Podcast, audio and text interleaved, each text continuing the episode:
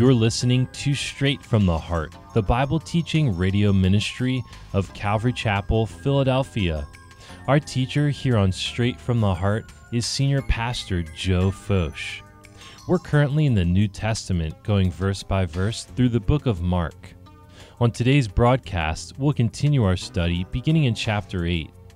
Before we finish, I'll give you some additional information so you can contact us with any questions or comments.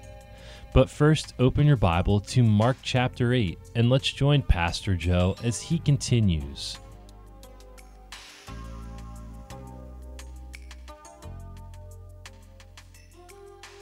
Chapter 8 uh, begins with the feeding of the 4,000, differs from the feeding of the 5,000. It takes place over in the area of Decapolis, a Gentile territory. 4,000 there are fed, plus women and children. Maybe the first time these Gentiles have seen someone, Jesus looks to heaven and blesses the food, saying grace. Some wonderful things, certainly there. It tells us at the end that they gather up seven baskets. You remember when he fed the Jewish crowds on the way to Passover, he fed the 5,000 plus women and children. At the end of the day, he gathered up 12 baskets, one for each of the disciples. And they were the small Jewish baskets that, that an individual might carry. Each of them had their own portion. At the end of this day, he gathers up, they gather up seven. They're really hampers, they're large baskets. It's the basket that Paul was let down over the wall in in Damascus. They gather up seven of those, which of course is a beautiful picture of the, the gospel one day going to the Gentiles, seven being a number of completeness. Paul wrote to seven churches the church at Rome, the church at Corinth, the church at Galatia, the church at Ephesus, the church at Philippi, at Colossia, and Thessalonica. There are seven epistles to seven churches in the New Testament. There are seven churches in the book of Revelation. Here in Gentile territory, they gather up seven large baskets of that which remains. And of course, it would become a beautiful picture of the work that the Lord would do. It says straightway in verse 10 of chapter 8 that he entered into a ship with his disciples and came into the parts of Dalmanutha, somewhere over near Magdala, back in Jewish territory. And the Pharisees, they're waiting for him. They came forth and began to question with him, seeking of him a sign from heaven, tempting him. Interesting, he sighed deeply in his spirit and said, Why doth this generation Seek after a sign. Verily I say unto you, there shall no sign be given to this generation. And he left them, that's an interesting word, it means to abandon. He left them behind, these Jewish religious leaders, entered into the ship, and again departed to the other side. Now the disciples had forgotten to take bread, neither had they any in the ship with them except one loaf. Now Jesus charged them, saying, Take heed and beware of the leaven of the Pharisees and the leaven of Herod. Now they, I love these guys because this, these guys are the foundation of the, laid the foundation of the church. They start to reason among themselves, saying, He's telling us this because we forgot to bring bread. Beware of the leaven. This is a, a, a coded message. We, we forgot to bring bread, so he's giving us a hard time. When Jesus knew it, he said unto them. Now, Jesus fires off nine questions at them. We're going to read through them. You know, these guys are the apostles. These guys, this is towards the end of his earthly ministry. He's hoping that they're grasping some things by now. He's fed 5,000 men plus women and children. He's fed 4,000 men plus women and children. And now these guys are afraid because they forgot bread. And Jesus is trying to warn them about the doctrine. Matthew chapter 11 gives us the same scene. I'm, sh- I'm sorry, Matthew chapter 16, where Jesus said, you know, the Pharisees there come and ask him for a sign. He says, you know, you say red sky in morning, sailor take warning, red sky at night, sailor's delight. You can discern the signs of the weather of the sky, but you can't discern the signs of the times. You hypocrites, no sign will be given to you but the sign of the prophet Jonah, which is bur- death, burial, and resurrection. That's the only sign that would be given to that generation. And it says there the same scene evolves, but then Jesus explained to them, and then they understood he wasn't talking about the leaven of bread, he was talking about the doctrine of the Pharisees and Sadducees. The light went on. Well, here's the beginning of it. Jesus is in the boat. He warns them about this teaching of the Pharisees. And here it says of Herod. And uh, they start to brainstorm and say, Oh, this is a, a, coded message. We forgot to bring bread, and he's given it to us. Jesus goes, Oh, yeah, yeah. And he, and he fires off nine questions. Here they are Why reason ye that you have bought no bread? Question number one. Perceive ye not yet, neither understand? Second question mark. Have you uh, your heart yet hardened? Three. Having eyes, see ye not? Four. Having ears, hear ye not? Five. Do you not remember? Six. When I broke the five loaves among the five thousand, how many basketfuls of fragments did you take up? They said twelve. They remember because they each got one. Seven.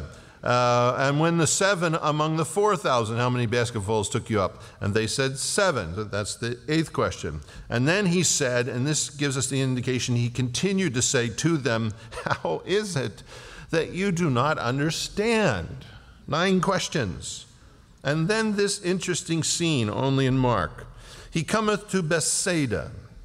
They bring him a blind man and besought him to touch him. He took the blind man by the hand, led him out of the town, and when he had spit on his eyes. Now, I would like to get rid of that, but I can't. Uh, you know, look, if you feel God's given you a healing ministry, don't spit on someone's eyes unless you know God is talking to you. Uh, if you, you know, you, you, study through church history a little, you know, Smith Wigglesworth, who had an interesting ministry, he, people would come for, for healing, for prayer, he would take their glasses and crush them on the floor and then pray for their eyes to be healed, and their eyes would be healed. They would come up in, in, in with crutches, and he would break their crutches and pray for them, and, and they would be healed. Well, that was his ministry. The problem is people tried to imitate that and you'd come for prayer, they'd break your glasses, and then your friends would have to lead you out of the service afterwards. Oh, that's true. You need to know God's telling you to spit in somebody's eyes. That's the point before you do that. But Jesus led him out of the town. When he had spit on his eyes, he put his hands on him and he asked him if he saw anything. And he looked up and he said, Yeah, I see men as trees walking. In other words, I, I can see the, the, the, the, perpendicular, the, the vertical form, and the only, but, but it's blurry. The only way I can tell the difference between a man and a tree is I know trees don't walk, now, so I'm assuming the, the people, what, the ones that are moving are men, not tree trunks. After that, he put his hands again upon his eyes, and he made him look up, and he was restored. So he wasn't wasn't congenital blindness. He had become blind. That's what he knew. He knew what trees were, he knew what men were. Now he's restored. And he saw every man clearly. And he sent him away to his house, saying, Notice, neither go into the town nor tell it to anyone in the town. This interesting picture of this man being healed, and I think it's relative to our whole scene here in some ways. Helen Keller was once asked, of course, you all know who Helen Keller is. Probably seen her story on the television in the movie or read the book. She was once asked if she felt that blindness was the greatest single handicap someone could face. And she said, No, I think the greatest single handicap someone can face is sight without vision. In other words, the ability to have sight and not perceive, not understand what's happening around them. This is an interesting picture because Jesus is dealing with those who have sight but not vision, and then brings us to this blind man. This is a distinct scene in certain ways. when you study through the Gospels, he never heals two blind men the same way, ever. So you couldn't come to Jesus and say, do the spit thing, do the spit and mud thing. You know, each one he does differently. And we appreciate that about him so that, that we can't categorize him and put him into our files and how wonderfully that he works individually. But there is no other place where he asks a blind man a question while he's healing. So that kind of sets this apart. There's no other place where we see a gradual healing taking place. And there's no other place where he touches someone three times in regards to a gradual healing. We see instantaneous healing with his touch. So there's some things that set this scene apart and make it very interesting. It tells us, first of all, that he went to Bethsaida, And the people came, and I'm assuming that they're friends with this guy, and they bring this guy to Jesus. And they say, Touch him and heal him. Well, the first touch is this it says that Jesus takes the man by the hand. That's the first touch. He took this man by the hand and he led him out of the town, it tells us. Interesting. The man couldn't take Jesus' hand, he was blind. But the Lord initiates, the Lord takes his hand. And it's interesting, having no sight, no doubt the man is very perceptive in regards to the tone of someone's voice, and particularly in regards to someone's touch. Someone that is blind is very sensitive to touch. And whatever happened, we're sure that Jesus said something to him. He just didn't grab him and try to drag him out of town. He, he had to say to him, Come with me, or, or let me lead you in this direction. This blind man, hearing the tone of the voice of Christ and sensing his touch as Jesus took hold of his hand, whatever his perception of that situation was, this man was willing to be led. It says that. Then Jesus led him. This man went. He went. Second touch is interesting. The second touch, it says Jesus spit. That's, I would say that's an interesting touch. If I was blind and I knew that's what it would take, I'd say, Fire away, Lord. I want my sight more than I want dryness. And then Jesus touched him, and Jesus said unto him with the second touch, Do you see anything? Now, Jesus is not asking the man because he doesn't know. Jesus isn't wondering, gee, I hope the spit thing still works. Is it, is it working for you? He asks the man so that the man will take note of the fact that he's in the process of being healed. He asks the question for the man's sake Do you see anything? And the guy said, Yeah, you know what? Yes and no. I see men as trees walking. I, I see form. I, I see shadows of things. I see more than I saw before. I don't see clearly yet, but yes, I'm yes and no. And that was the disciples. Do you have eyes but you don't see? You have, and, and I love two words in these nine questions. Verse 17, Jesus said, Why reason ye and ha- that you have no bread. Perceive ye not, I love this word, yet. He's the God that calls things that are not as though they were because he sees the end from the beginning. He knows that they will see, he knows what's going to take place. He says, Perceive ye not yet, neither understand. Oh, he knows that they will perceive and understand one day. Have ye your heart yet hardened? That's a great word of consolation. The Old Testament ends that way. Before the great and terrible day of the Lord comes, I'll send Elijah before your face, and he'll turn the hearts of the fathers of the children, children of the fathers, lest I come and smite the earth with a curse. Lest. It's a word of grace. Here it's yet. Yet. Perceive ye yet, not yet, nor understand. Is your heart yet hardened?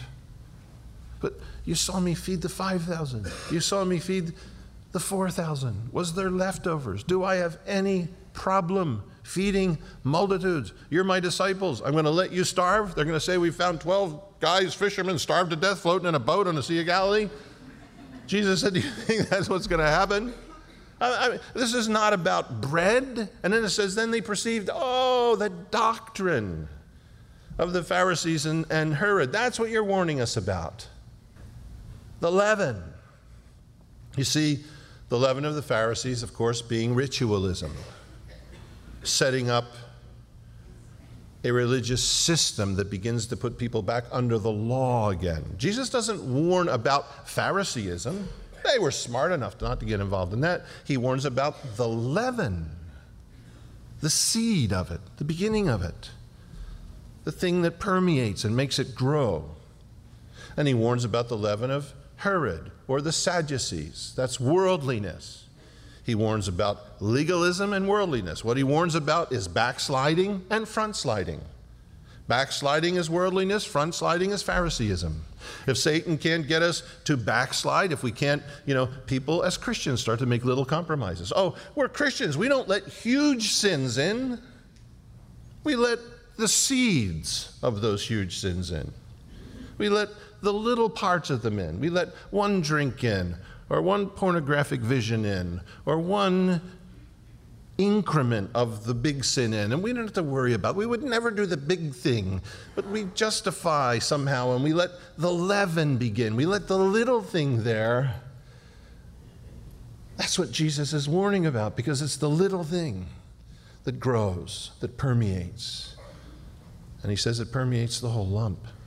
And when we have someone in church saying, I don't know how this happened, I don't know how, I, well, we do know how it happened. It happened by increments. It happened a micrometer at a time. And we grieve the Spirit. We become desensitized until it takes us down. Well, if Satan can't get us to backslide, then he loves to get us to front slide. We become so self righteous, so religious. We start condemning others. We set up all these little rules and regulations, start putting spiritual stars on our refrigerator. You know, I got eight this week, but I, you know, I'm going to get nine next week. And, you know, just, and we set up all these do's and don'ts, start to recreate the law until we fall flat on our face and we can't live by our own standards. And we turn around and we look and think, man, I've judged people, I've been miserable. I can't live to my own standards. Oh, God, it's your grace. I've forgotten. I need to get back to the cross. Satan would love to get us out in a place where he can condemn us because it drives us away from the Lord. And Jesus is warning them about the beginnings of that, the leaven of it. Do you see? Yeah. Yes and no. Yes and no. The third touch. Verse 25, it says, He put his hands again upon his eyes, and how I need the Lord to do that. I'm glad he's the same yesterday, today, and forever. Put his hands again upon his eyes, Lord. He made him to look up. How I need Jesus to do that, to make me to look up. He was restored and saw every man clearly. That's interesting. Saw is a different word now. It's not just looking at, it's looking in now. He looked in. It's, it's an interesting, it's a play on words with different prefixes added through the story. It says now he looked in and saw every man clearly is afar shining. He saw even at great distance, he saw with a crystalline coating, clear, shining, perfect, better than 2020. Saw every man clearly. And I think that's what the Lord wants to do with us. So the, wants us to see the Pharisees clearly, the Herodians clearly, Bethsaida clearly, the world, flesh and the devil clearly. Wants us to see what's around us with sight and with vision, not just with physical eyes. Paul says this in Ephesians Wherefore I also, after I heard of your faith in the Lord Jesus and love unto all of the saints, cease not to give thanks for you, making mention of you in my prayers, that the God of our Lord Jesus Christ, the Father of glory, may give unto you the spirit of wisdom and revelation in the knowledge of him, the eyes of your understanding being enlightened, that you may know what is the hope of his calling and what are the riches of the glory of his inheritance in the saints. Paul is writing to this Ephesian church, which is a wonderful church, which is at this time a fairly mature church.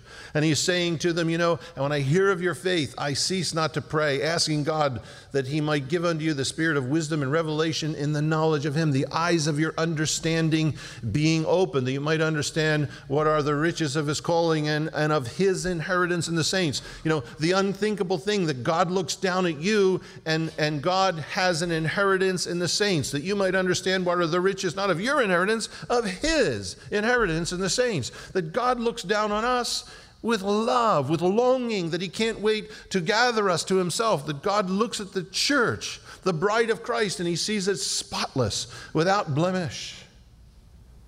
A great inheritance for Himself. Wow, our eyes are being opened, and we would never have dreamed that we'd have seen these things. Even when we were saved, we grow in grace, we grow in the knowledge of the Lord Jesus Christ, and how as we go on, things become more clear to us. And we see every man clearly, every man loved of God, every man that's saved, blood bought, with an value from the heart of God, an inheritance to Him every unsaved man, someone that God would take by the hand and speak to and lead out of Bethsaida and heal. You know, it's interesting because it says that this man, Jesus form, forced him to look up, and then he saw all things clearly. What that tells us is, of course, is the first thing that he saw Jesus touched him and said, Look up. When his vision cleared, the first man he saw clearly was the man Jesus Christ. Imagine that. The first thing you see when your sight returns. You know, you got some ministries walking, everything's blurry, cloudy, and all of a sudden, you know, it's like someone on the TV, they, you know, they mess with the focus and psh, the picture clears, and right in front of you is the face of Christ. Do you think Jesus was smiling? Bet he was. Imagine that being the first thing that you see the face that went with the touch, the face that went with the voice. What will it be for us when we see the face that went with the voice that spoke to our hearts, the face that went with the word that he gave to us, the face that went with his touch? You know, for this, this guy, you know, in one sense, it's a blessing, unimaginable. In the other sense, this guy's ruined. He's waited all this time to see and then finally, when he gets his vision, the best thing he's ever going to see is the first thing he sees, and everything after that is a bummer. I mean, just imagine this guy's family or his mom or his kids or his wife saying to him, Honey, look at the flowers. Aren't they beautiful? It's wonderful to see the colors again. Yeah. Look at Mount Hermon, honey, the snow on top. Look how beautiful. Isn't that cool? Yeah. What is wrong with you? You were blind. You're walking around. Oh, I, I, can't tell you. I can't tell you what it was that first instant, the face that I saw, the look in his eyes, the visage that went with the voice and with the touch. Yeah, the flowers are nice, honey. The mountains are beautiful, but nothing else rings my bell, you know? Since I've seen that face and heard that voice, that's when we have everything else in perspective, isn't it?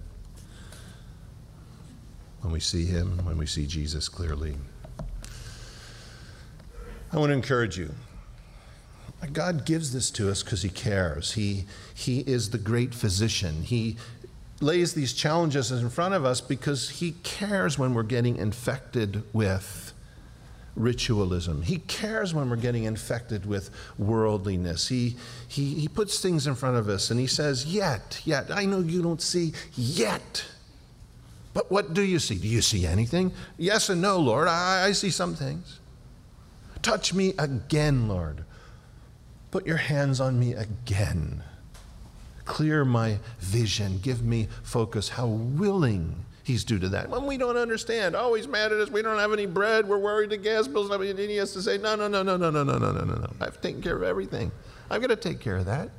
What's wrong with you? You have eyes you don't see, you have ears you don't hear. Do you have sight without vision? What do you see? Oh, Lord, I, I see forms, outlines, I see shadows of things to come. I want to see more clearly. I want to see my wife and my husband the way you see them, Lord. See all men. I see my children through your eyes, Lord. See the people that I work with, the people that I need to forgive. I want to see them through your eyes, Lord. The people that are around me that are lost, Lord, I need you to give me vision that's better than 2020. I think He'll do that for us. Lord, let me see the, the leaven that I've allowed in my life. Let me be aware and keen enough to perceive infection in that sense, Lord. I think He'll do that for us.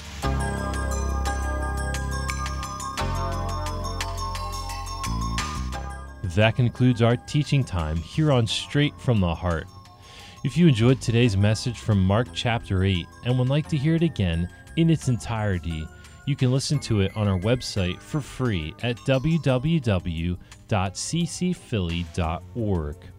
Just go to our homepage and click on Listen to Current Messages, then select Straight from the Heart and click on the study with today's date. You can also listen to today's teaching from Mark chapter 8 or any other message from Genesis to Revelation by downloading our free app on your tablet or mobile device.